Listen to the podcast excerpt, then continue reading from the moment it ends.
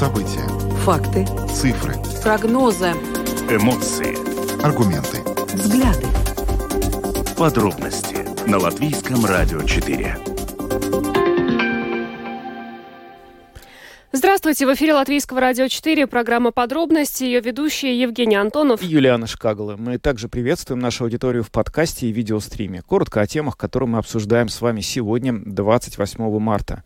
Главной нашей темой остается история с объединением общественных СМИ Латвийского радио, Латвийского телевидения, портала ЛСМ, которое должно произойти 1 января 2024 года.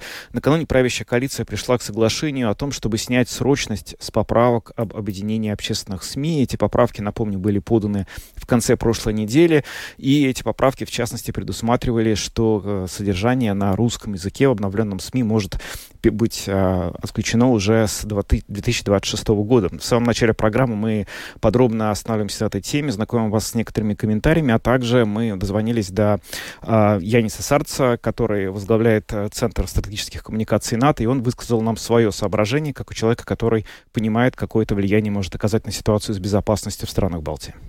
Ну и следующая тема, которую мы обсудим, касается медицины. До конца года больницам не хватает 78 миллионов евро. А, кроме того, за прошлогодние услуги государство не доплатило больницам 88 миллионов евро. Если финансирование не найдется, осенью услуги в больницах могут стать платными. К такому выводу медики пришли на собрании Латвийского общества больниц, которое состоялось в этот раз в Кулдыге. А, насколько эта перспектива платных услуг в больницах реально, сегодня будем обсуждать в нашей программе. Латвийский СЭМ сегодня рассматривал представление, которое подписали более 10 тысяч граждан Латвии об упрощенном налоговом режиме для малого бизнеса. И мы сегодня связываемся с инициатором этого обращения, которое поддержало более 10 тысяч жителей нашей страны. И вот он рассказывает, какие именно, собственно говоря, упрощения он ждет от властей. Ну и также мы обсудим э, тот факт, что э, в Латвии в 230 властях вводится чрезвычайная ситуация с апреля. Э, все из-за жуков-караедов и э, ущерба, э, который наносится лесам от распространения этих самых э, восьмизубчатых э, жуков-караедов. Чем же они так опасны и как э, с ними бороться, сегодня спросим у специалиста. Э, видеотрансляцию программы программы «Подробности» смотрите на домашней странице Латвийского радио 4, LR4LV, на платформе Rus.LSM.lv, а также в Фейсбуке, на странице Латвийского радио 4 и на странице платформы РусЛСМ. Слушайте записи выпусков программы «Подробности» на крупнейших подкаст-платформах. Наши новости и программы также можно слушать теперь в бесплатном мобильном приложении «Латвия с радио». Оно доступно в App Store, а также в Google Play. Ну и далее обо всем по порядку. Подробности прямо сейчас.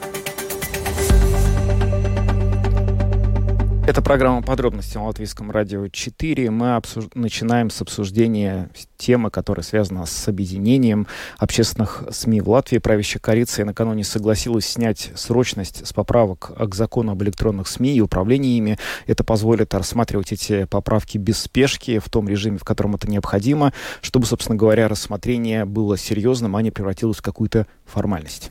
Но при этом остается угроза существованию контента на русском языке в общественных СМИ. Об этом вот мы накануне говорили в нашей программе и с главным редактором Латвийского радио 4 Анной Строй.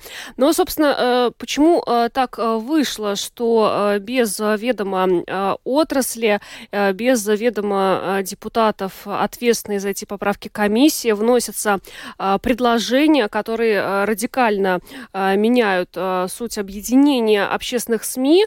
Сегодня интервью на эту тему программы программе «Домская площадь» а, дала председатель этой самой комиссии. Это комиссия по правам человека и общественным делам Ева Бранте. А, давайте послушаем, что он рассказал нашему коллеге Андрею Хуторову. В комиссии участвуют депутаты со всех партий. Соответственно, мы в комиссии об этом разговаривали, и у нас была договоренность, что есть необходимость двигать данные технические поправки к закону в ускоренном виде. Поэтому, конечно, для всех было большим удивлением, что Министерство культуры приготовило э, поправки, которые требовали дополнительных дискуссий, потому что речь шла в комиссии только исключительно о технических поправках к закону, чтобы можно было провести определенные юридические действия, чтобы мы могли говорить о том, что идем на объединение двух больших СМИ. Те поправки к закону, которые предложило Министерство культуры, конечно, требовали дополнительных дискуссий. И мы в комиссии не могли понять, как же мы теперь можем успеть в такой короткий срок э, к таким достаточно серьезным поправкам, как это все решить. Поэтому в понедельник с утра Министерство культуры созвало рабочую группу, где мы мы э, в течение определенного времени дискутировали по этим поправкам. И э, Министерство культуры согласилось, что они поспешили, они согласились, что мы говорим сейчас в этот конкретный период, мы говорим только о технических поправках, и те поправки, которые Министерство культуры дала по поводу того же языка, изменения к 2026 году, что новая общественная СМИ перестала бы транслировать планировать говорить на русском. То есть э, такие серьезные поправки нельзя так просто в течение двух дней решить. И Кстати, что означает. Э, снятие срочности с рассмотрения этого вопроса? Как долго могут затянуться дискуссии вокруг этого вопроса? Я хочу сказать, что на данный момент, поскольку, конечно, э, это очень важный вопрос, и поэтому у нас планируется встреча и разговор сегодня с сотрудниками латвийского радио, после чего мы тогда можем говорить и понять, как нужно и можно было бы всего, лучше всего действовать в этом вопросе. Но я хочу объяснить все-таки, что мы договорились в комиссии, что поправки к закону будут только технического характера. Что это значит? Это значит, что должны быть определенные изменения в законе, чтобы мы могли сделать юридически определенный статус общественных СМИ как после объединения. Для этого необходимы юридические шаги. Поэтому открыт данный закон, и поэтому к закону будут поправки только технического характера. О будущем русского вещания на латвийском радио 4 и на платформе Рус ЛСМЛВ. Э, после вашего назначения э, на эту должность главы э, комиссии вы в нашей студии в эфире Домской площади однозначно сказали, что не должно быть речи о закрытии, а наоборот о создании поля качественной информации на русском языке в Латвии. Готовы ли вы эти слова повторить и сегодня утром, 28 марта? Я могу вам сказать, что по поводу тех поправок, которые подало Министерство культуры, это решение другой абсолютно партии, это партия национального объединения. Они подали эти поправки, не переговоря со своими партнерами по коалиции и не переговоря с отраслью определенной, то есть поэтому и мы вчера договорились, что эти поправки, которые они хотели бы утвердить в законе, они должны подлежать дискуссии, они должны подлежать разговору. И поэтому, и поэтому, конечно, ну, и Латвийская радио написала, работники написали данное письмо. То есть этот вопрос вообще не обсуждался и не был в порядке рабочего дня. Политики упоминают э, и концепцию медийной политики, которую разрабатывал разрабатывало и продолжает разрабатывать Министерство культуры, а, в частности, где черным по белому э, указан 2026 год как предполагаемый срок отказа от финансирования русских программ и содержания в общественных СМИ. На что я обратил внимание, что в соседней Эстонии в течение прошлого года правительство распределило более миллиона евро для усиления русскоязычных редакций. Вопрос вам как политику, чем Латвия отличается от Эстонии в этом плане?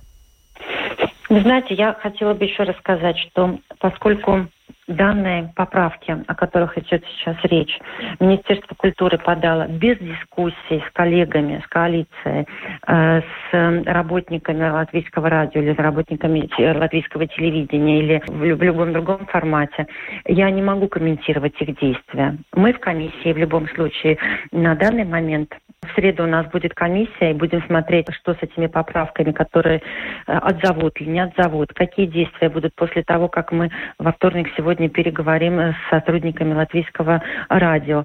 То есть нужно понять сначала первые действия, а потом мы можем говорить о том, какая будет ситуация к концу года. Вы спрашивали по поводу того, изменился ли срок тому, что к концу года э, у нас все-таки будет э, объединенная СМИ. На данный момент я думаю, что мы все-таки справимся и сможем разъяснить, пояснить и наше мнение, и, и концепцию, которая должна То есть э, будет, ну, время, быть реализованной. будет время на обстоятельную дискуссию. Это была председатель комиссии Сейма по правам человека и общественным делам Ева Бранте, а, которая рассказала нашему коллеге Андрею Хуторову, как вообще, ну, на ее взгляд, могла такая ситуация возникнуть. Но еще вот одна вещь, которую она сказала, все-таки дискуссия о э, будущем э, вещания на русском языке в общественных СМИ может начаться в конце апреля. Это абсолютно не исключено. А, и а, также вот еще один момент, о котором она несколько раз упомянула, это встреча, а, на которую а, объединенный список а, пригласил сотрудников руководства латвийского радио. Сегодня в три часа мы пока не знаем, чем а, закончится закончилась эта встреча, но э, будем вас информировать о том, каким, может быть, результатом привела или не привела эта встреча. Да, но вопрос э, наличия или будущего, точнее сейчас правильно сказать, контента на русском языке, ну, общественном СМИ, который создается и, очевидно, будет создано в течение какого-то ближайшего времени, вероятно, это все-таки произойдет 1 января будущего года, он сейчас остается одним из ключевых, и он как раз э, находится в центре дискуссии, и сегодня этот вопрос э, стал предметом для обсуждения в ходе программы на Латвийском радио 4 «Открытый разговор», в которой, среди прочего, принял участие Патрик Сгрива, советник министра культуры по вопросам медиа. И вот он высказал свою точку зрения по этому поводу. Давайте послушаем. Nu, mums ir jāsaprot, ka valsts kopējā politika tiek virzīta nosacīti kādā virzienā. Нам нужно понимать, в каком направлении условно двигается общая политика государства. И совершенно четко ясно, что в главные политические документы страны включено следующее – Сплочение происходит на основе государственного языка. И если этот процесс происходит, то у него должно быть решение. Например, если бы в этой студии дискутировали бы о том, нужно ли с 1 сентября этого года начинать обучение только на государственном языке, то я уверен, что у нас здесь могли бы быть разные мнения. Но это решение уже принято, и это уже происходит. 30 лет потребовалось, чтобы это произошло. Мы сейчас, как государство, идем в том направлении, что через призму государственного языка включаем в общество тех, кто, может быть, и свободно, и плохо говорит на госязыке. Только одну цифру еще приведу. Вы знаете, сколько человек, чьим родным языком является русский, понимают и говорят на госязыке? Есть данные конкретного исследования десятилетней давности. Вы знаете сколько? 90 процентов. 90% это очень существенно. И это было 10 лет назад. Сейчас ситуация однозначно лучше. Кстати, граждане России, у которых здесь ВНЖ, должны выучить государственный язык. Есть специальные курсы. Государство вкладывает в это средства. Но это не восполняет возможность СМИ работать на языках нацменьшинств в рамках конкретного законодательного регулирования в направлении европейского культурного пространства. Mazākuma tautību valodā konkrētā likuma regulējuma ietvaros Eiropas kultūra telpas virzienā. Ну, Патрик Грива э, в рамках этой дискуссии э, также неоднократно упоминал э, те самые политические документы, правитель, правительственные документы, в которых говорится о медиа-среде, и в частности там предусмотрено, что русскоязычный контент в общественных СМИ есть, но краткосрочно, и по мнению Министерства культуры, краткосрочно это до 1 января 2026 года, затем, по мнению а, представителей Министерства культуры и представителей национального объединения, этот контент больше не будет нужен. И вот в контексте всего этого Патрик а, Грива приводил вот эти данные, исследования десятилетней давности о том, что, по его словам, ну вот ссылаясь на это исследование, те люди, русский язык для которых является родным, прекрасно понимают большая часть и говорят на государственном языке. То есть у них исходя из этой логики, не должно возникнуть проблем с потреблением контента на госязыке.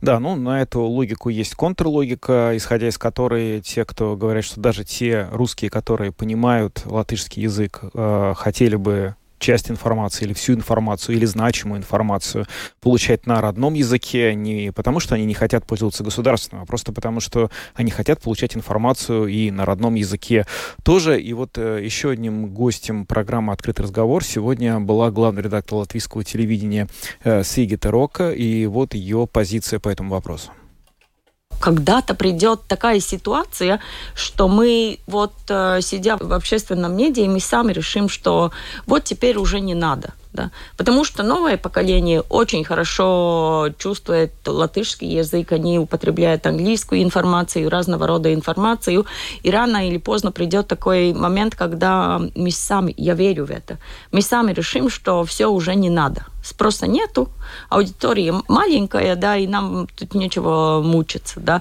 И тогда мы будем делать э, красивые, элегантные программы, передачи э, специально для разных меньшинств, что мы и теперь делаем, безусловно, да, потому что это тоже наша задача, и это мы должны делать по общественному заказу. Но пока есть э, такая сравнительно, я бы сказала, очень большая аудитория, которая приоритетно употребляет информацию на своем родном языке, мы не можем их бросить. Потому что они, как я уже говорю, они уйдут, э, не знаю, в соцсети, например, не знаю, телеграм-каналы, где они уже не будут разбираться, потому что там трудно понять, где правда, где вранье.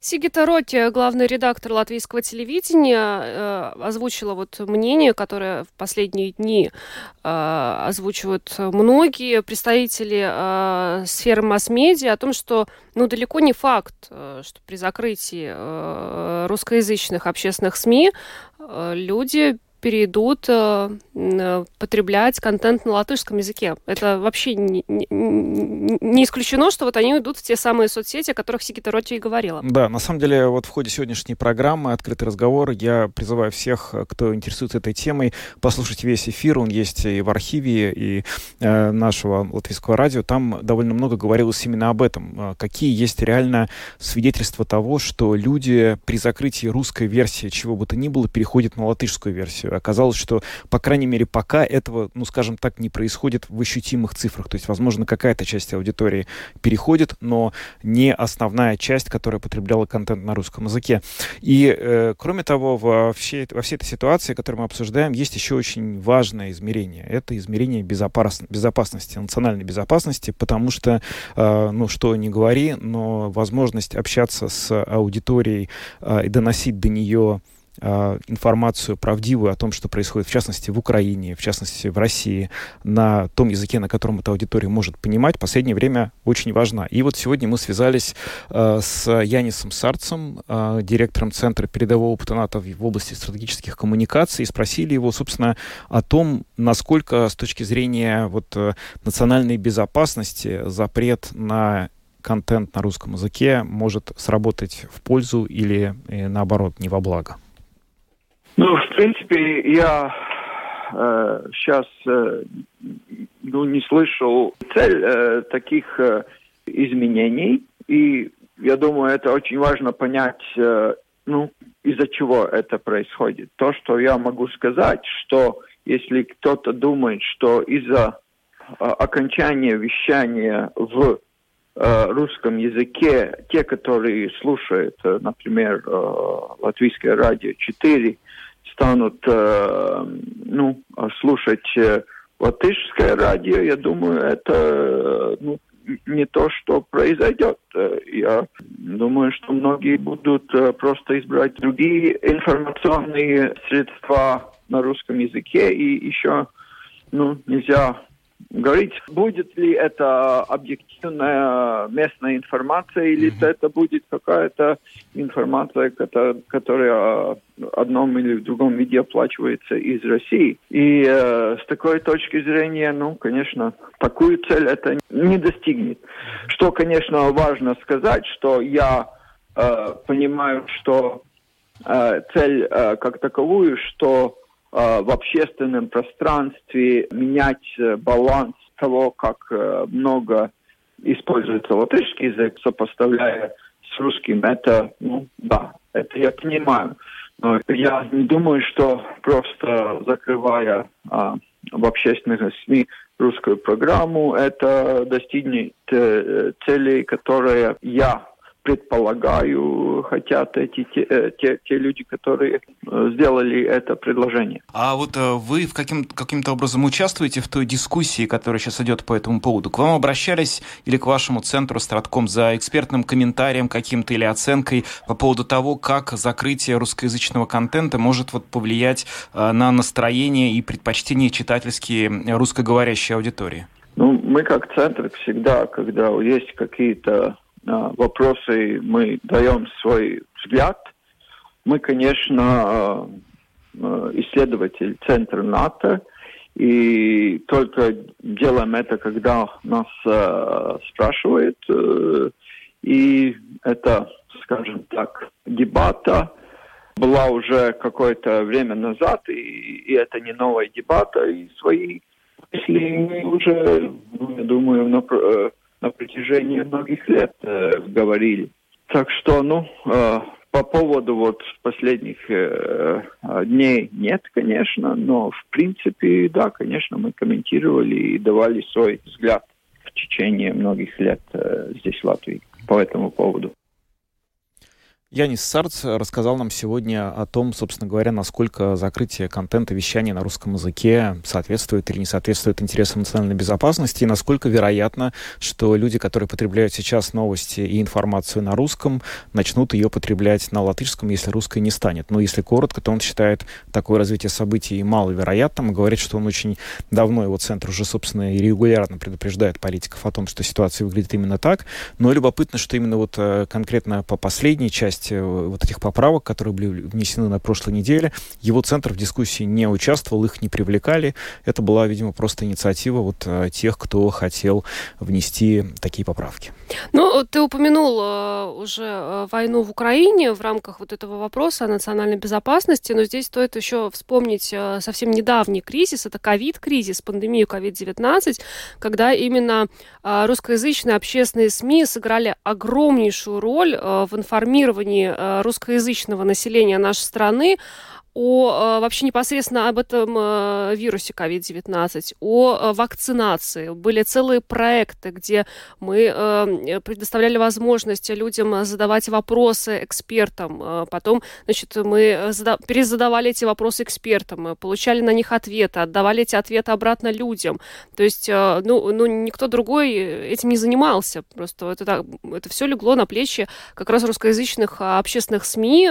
И это тоже был вопрос национальной безопасности безопасности, потому что тогда речь шла о здоровье и жизни людей. Поэтому, безусловно, здесь нельзя этот вопрос а, ну, как-то оставлять незамеченным, вопрос национальной безопасности. Да, и на самом деле вот эти вот э, два момента, они такие наиболее, может быть, э, громкие. То, что мы сейчас говорим о войне, и то, что вот ты сейчас вспомнила про э, пандемию. И, конечно, вот по ним видно, насколько это значимо, но я абсолютно убежден, что работа общественных СМИ на том языке, на котором существенная часть аудитории считает его привычным потреблять, она э, соответствует национальной безопасности просто каждый божий день, когда ничего важного не происходит. Потому что та аудитория, которая сегодня слушает новость на родном языке, через два года, три-четыре пойдет голосовать. И она будет голосовать, исходя из того, насколько она понимает, что происходит в мире.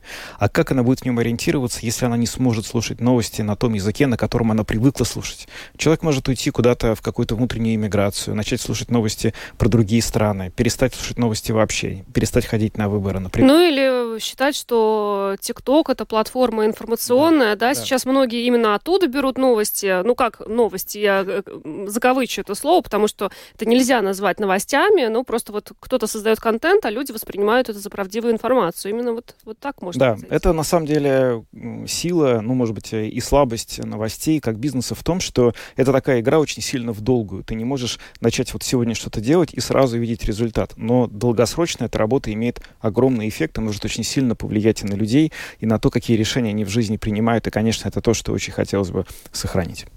Идем дальше, поговорим о ситуации в сфере здравоохранения. Снова это тоже такая больная тема у нас. А, дело в том, что накануне состоялось а, собрание Латвийского общества больниц. Туда входит 37 медицинских учреждений по всей, стране, по всей стране. И вот те заявления, которые, те выводы, которые вчера были сделаны, они э, неутешительны. Дело в том, что до конца года больницам не хватает 78 миллионов евро. Это огромнейшая сумма.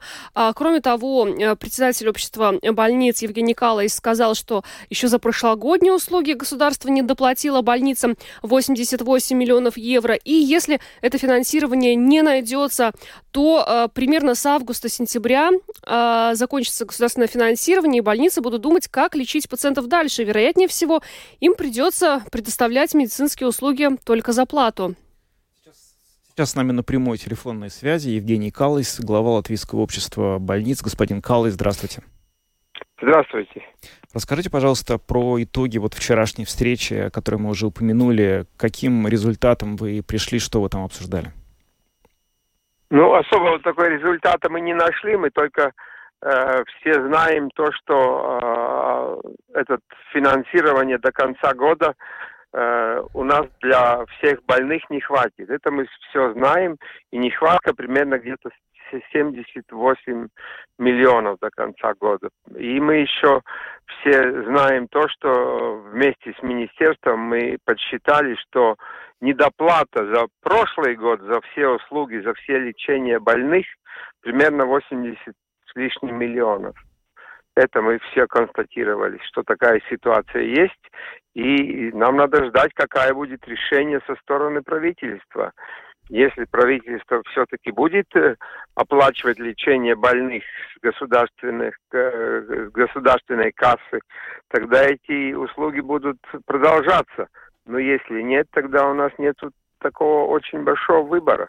Насколько Тогда... я понимаю, министр здравоохранения Лига Мендельсона тоже не уверена, что деньги удастся найти. Вот она сказала, что здравоохранению еще примерно 150 миллионов евро необходимо, но рано говорить о том, э, какие суммы удастся найти. И если не удастся, то это платные услуги, да, как вы сказали, э, в больницах. Но вот министр предположила, что некоторые услуги, которые сейчас оказывают региональные больницы, могут в этом случае оказывать более крупные. Вот как вы смотрите на такой вариант?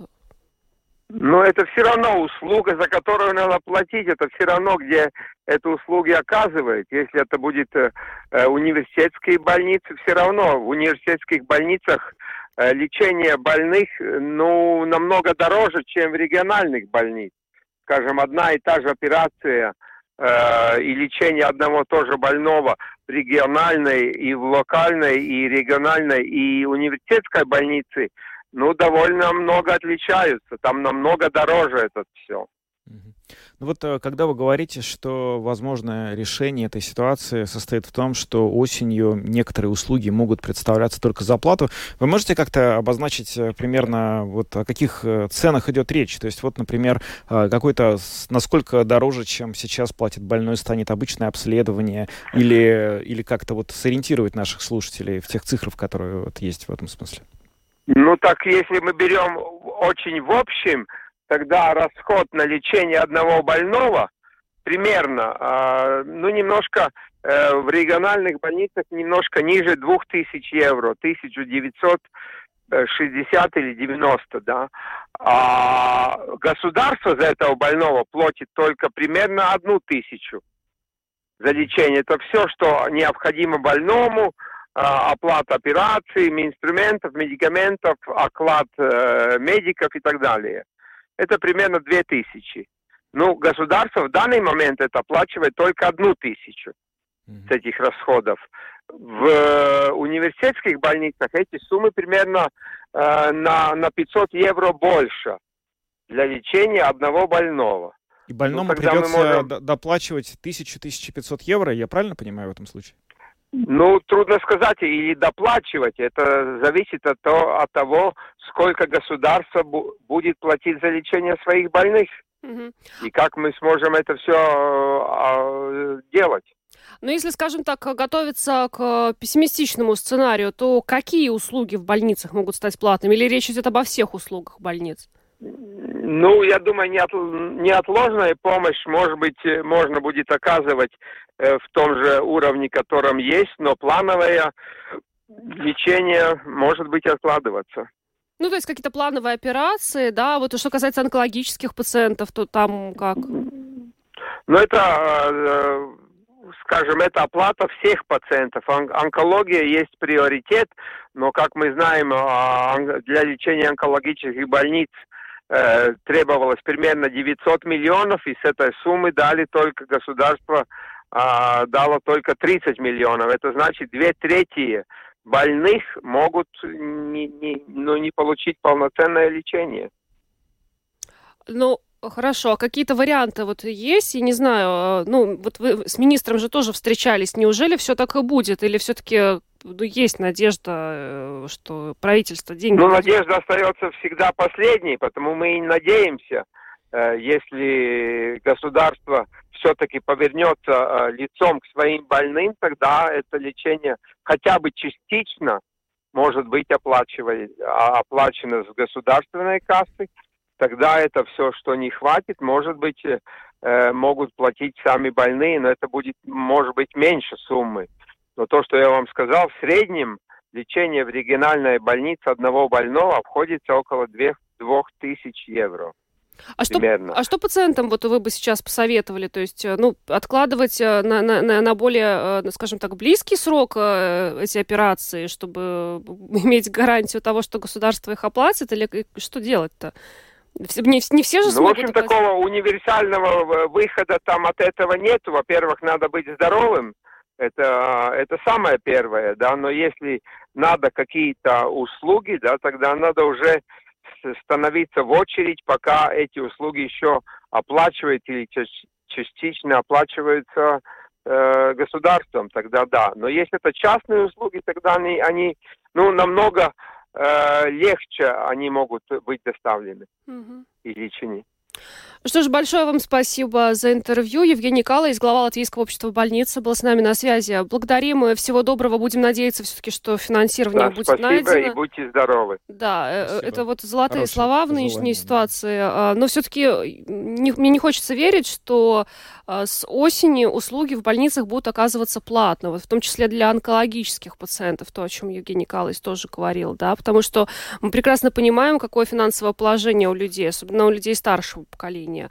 А, э, и что будет, если они не смогут оплачивать эти медицинские услуги в больницах, э, страшно представить. Но не болеть, э, это, конечно, такой хороший совет, но это так не работает. Надо успевать закаляться, пока еще есть время. Ну, знаешь, есть такие болезни, от которых... Э... Да нет, ну понятно, что это такое какая-то грустно э, так об этом говорить, потому что действительно перспектива какая-то очень пугающая. И я думаю, что вот в течение ближайшего месяца мы будем узнавать э, больше подробностей. И, возможно, к 24 апреля, да, на которое намечены акции протеста, станет более понятно, в общем, получается ли что-то в плане финансирования для медицинской сферы, в частности, сделать. Премьер-министр дал поручение поручение, чтобы дополнительные средства министерства изыскали по своим резервам. Возможно, удастся что-то найти, но, правда, э, они будут искать на протяжении нескольких месяцев, и, а деньги нужны быстрее, но все-таки есть какая-то надежда на то, что все-таки эти средства будут найдены. Да, но неизвестно, сколько придет, э, сколько удастся найти средств в результате этого пересмотра. Ну, это вопрос. Абсолютно. Очень много вопросов и очень мало ответов. И, в общем, э, у индустрии, у сферы медицинской их ничуть не меньше, чем у нас, что, конечно, само по себе себе тоже достаточно тревожно. Ну, будем следить за ситуацией внимательно. Это одна из наших э, главных тем, и будем надеяться на какое-то позитивное разрешение. Э, далее поговорим о том, что сегодня в Сейме рассмотрели инициативу жителей, которая на портале Монобалс ЛВ собрала более 10 тысяч подписей за упрощенный налоговый режим для малого бизнеса. Инициатива была размещена на портале еще в 2020 году. Э, и, э, в частности, там речь идет о том, что предлагаемая правительством реформа, но тогда еще в 2020 году предусматривала фактическую ликвидацию налогового режима для микропредприятий, получателей авторского вознаграждения освобождения и самозанятых. Это были такие достаточно популярные в, нашем, в нашей стране налоговые режимы. И вот поэтому авторы этой инициативы указывали на то, что нужна какая-то альтернатива в этом случае. И сейчас вот с нами на прямой связи э, Рейнис Поздняк, автор этой инициативы на Манабалс ЛВ. Ну, вы Рейнис очень хорошо знаете как создателя проекта Twitter Конвой. Э, сейчас он с нами на прямой связи. Добрый вечер, Рейнис. Добрый вечер. Э, Рейнис, скажите, пожалуйста, ну вот сейчас, спустя ну, фактически три года после того, как эта инициатива была опубликована, насколько она все-таки остается еще актуальной? Ну, на самом деле, э, очень многие, э, многие предложения из, из этой инициативы были фактически приняты там, пару, пару, пару недель э, после того, как я ее подал на Манабалс, но несмотря на, на это, она все-таки собрала 10 тысяч подписей, и, и тоже, несмотря на, на это, предыдущий Сейм как бы тоже признал, что проблема проблема все-таки существует, и надо ее продвигать дальше. Притом проблема не, ну, как сказать, это немножко не о том, что налоги, а, а именно объеме налогов или размере налогов, налоговых ставков, а о том, что на самом деле для малого бизнеса очень сложно вся учетность бухгалтерии, это все очень слишком сложно, особенно для малого бизнеса, и надо найти какие-то решения, чтобы ну, на самом деле маз, ма, маленький бизнес мог обойтись без, э, без бухгалтера, который тоже стоит довольно больших денег. Ну а вот какие так. именно решения здесь возможны? Потому что, ну, понятно, что даже малый бизнес, по, на самом деле, под э, этот критерий подпадает очень большое количество предприятий, там от одного человека и до нескольких десятков. Э, как сделать так, чтобы малый бизнес мог действительно обходиться без э, сда- необходимости сдавать излишнюю отчетность, э, но при этом, чтобы все-таки э, государство не потеряло вот этот вот бизнес и не, э, он не оказался в серой зоне? Вот в том-то дело, говоря о серой зоне, э, по-моему, сейчас очень многие в ней находятся именно из-за из этого, что очень сложно и дорого находиться а в белой зоне именно из-за расходов э, на администрации. Ну, как бы не говоря уже, что сложно вообще понять, какие именно э, налоги делать, потому что вся эта система, э, ну, как говорится, вся эта да, система строилась многие года на того, чтобы как бы бороться с теневой экономикой. И, и из, из-за того очень много критических э, всяких э, да, требований, которые э, ну, на самом деле слишком уже становятся тяжелыми и сложными. Это, наверное, тоже вопрос, вопрос доверия, что, может быть, надо нам немного больше доверять и, и госслужбам народу, и народу госслужбам есть очень многие вещи, которые можно упростить, э, и на самом деле и государство может, э, может идти навстречу малому бизнесу и, и делать, ну, грубо говоря, эту бухгалтерию за них. Э, в наше дигитальное время это не так уж и, и сложно обеспечить. А к чему вы сегодня пришли э, непосредственно вместе с депутатами на заседании комиссии, где рассматривалась эта инициатива? Готовы ли э, законодатели двигаться в этом направлении?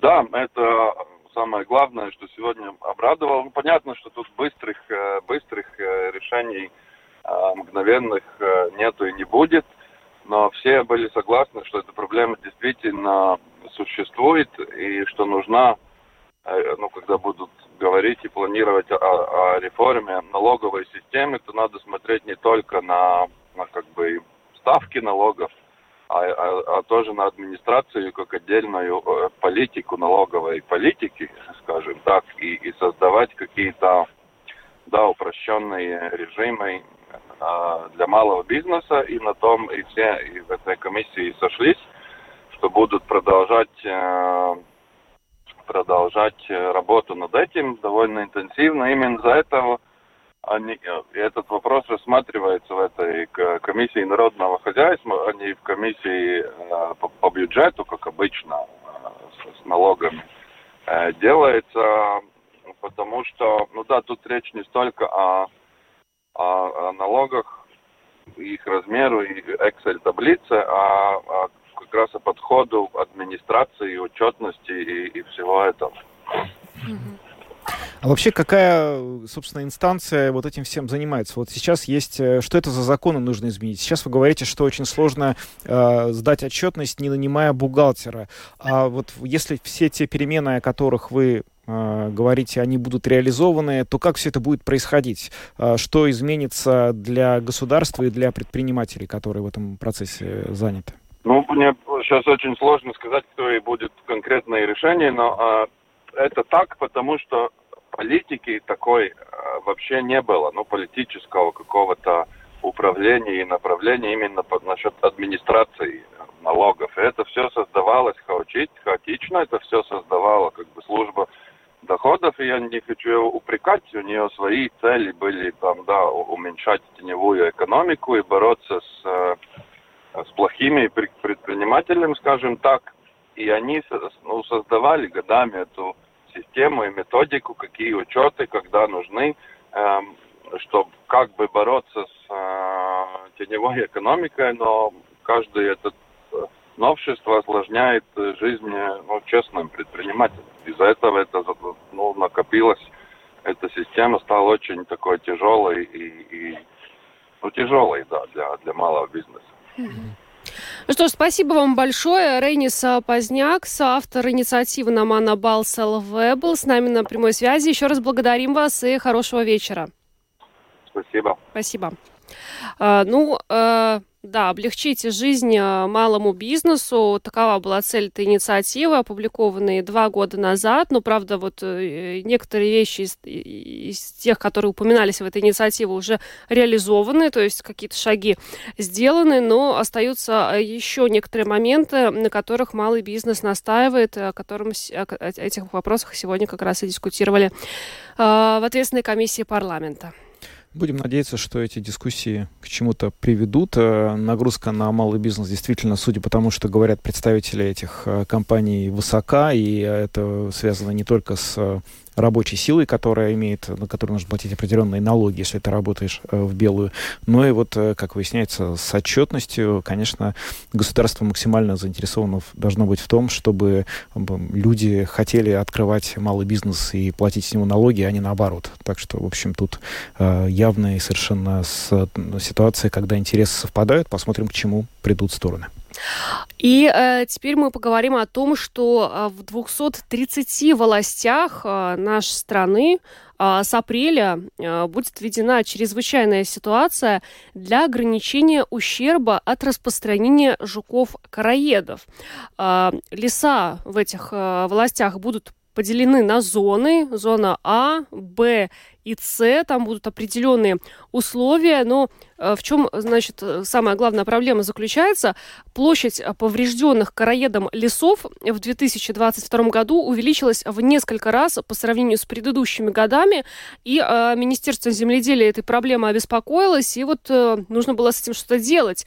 Но, собственно, мы бы хотели разобраться, чем так опасен этот э, восьмизубый жук-караед. Да, только ли тем, что у него восемь зубов, или есть еще какие-то опасности. С нами сейчас на прямой телефонной связи Агнес Шмидц, старший научный сотрудник Латвийского государственного научно-исследовательского института лесного хозяйства Сылова. А, господин Шмидц, здравствуйте. Э, Здрасте. Расскажите, пожалуйста, что случилось а, с распространением жука этого? Почему вот сейчас сложилась такая опасная ситуация? Э, да, во-первых, его правильно назвать э, короед-типограф. Э, у него 8 зубов, но это больше по, по-латышски мы называем восьмо, э, восьмизубым. Mm. Э, по-русски это будет короед-типограф. Э, да, он э, можно сказать, самый опасный вредитель леса в Латвии, и не только в Латвии, скажем так, э, э, всей э, Евразии, можно сказать, он нападает на ель, ну, полувзрослые, скажем так, лет 50 и старше, молодняки не трогает, но если он начал, ну, там, Э, э, эту инвазию в этом насаждении, тогда насаждение уже почти нет способа, как ее спасти. Э, единственное, если будет очень лето э, с, с много дождями, ну, дождь, то есть очень э, много дождя, тогда, да, тогда уже это, леса может себя как-то э, восстановить. А в другом случае, э, единственное, что можно делать, это Эм, ну, э, рубки, э, чтобы не позволять распространяться этому типографу, и э, защищать те насаждения, в которых типографа нету. И для этого и нужна эта чрезвычайное положение, потому что закон не позволяет принять меры для, ну, для Э, борьбы с типографом, это э, в некоторых местах запретить рубки, э, в основном это как это, ну, не сплошные, а выборочные рубки.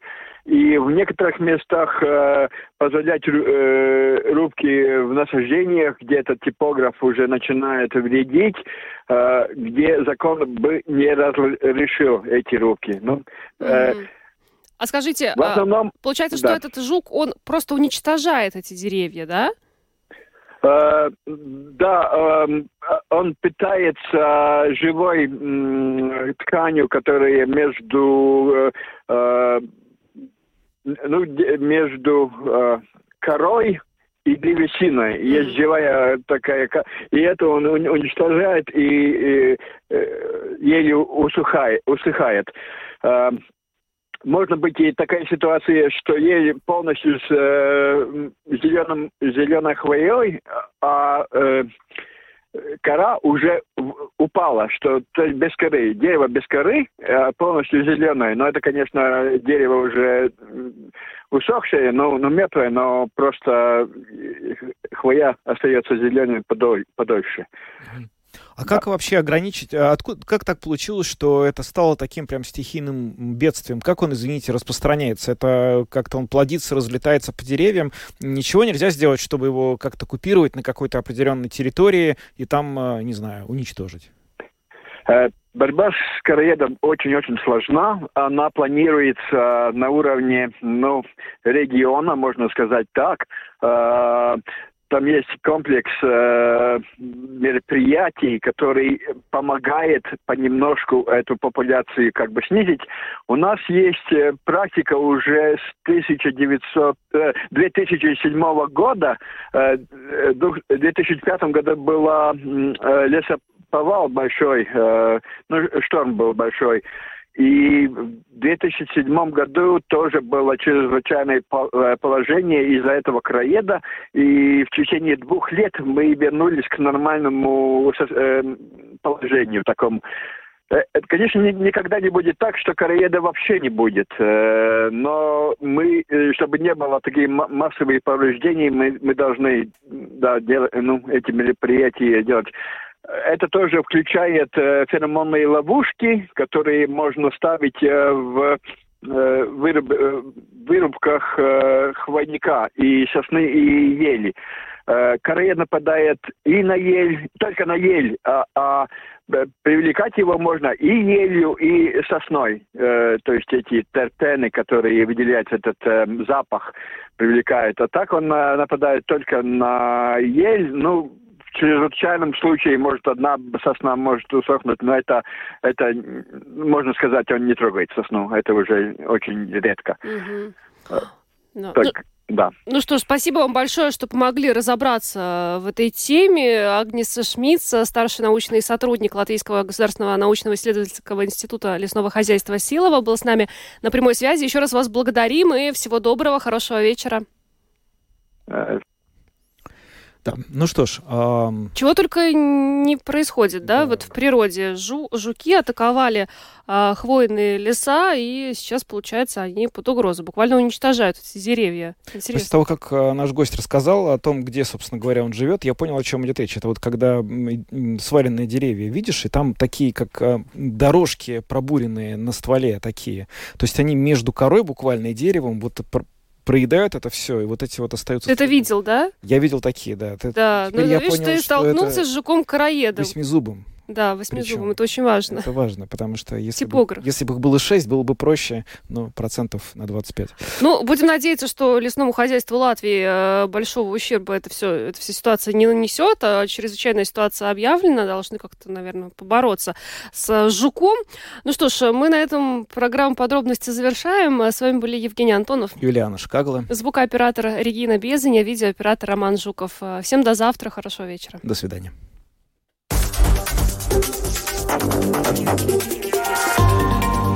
Латвийское радио 4. Подробности по будням.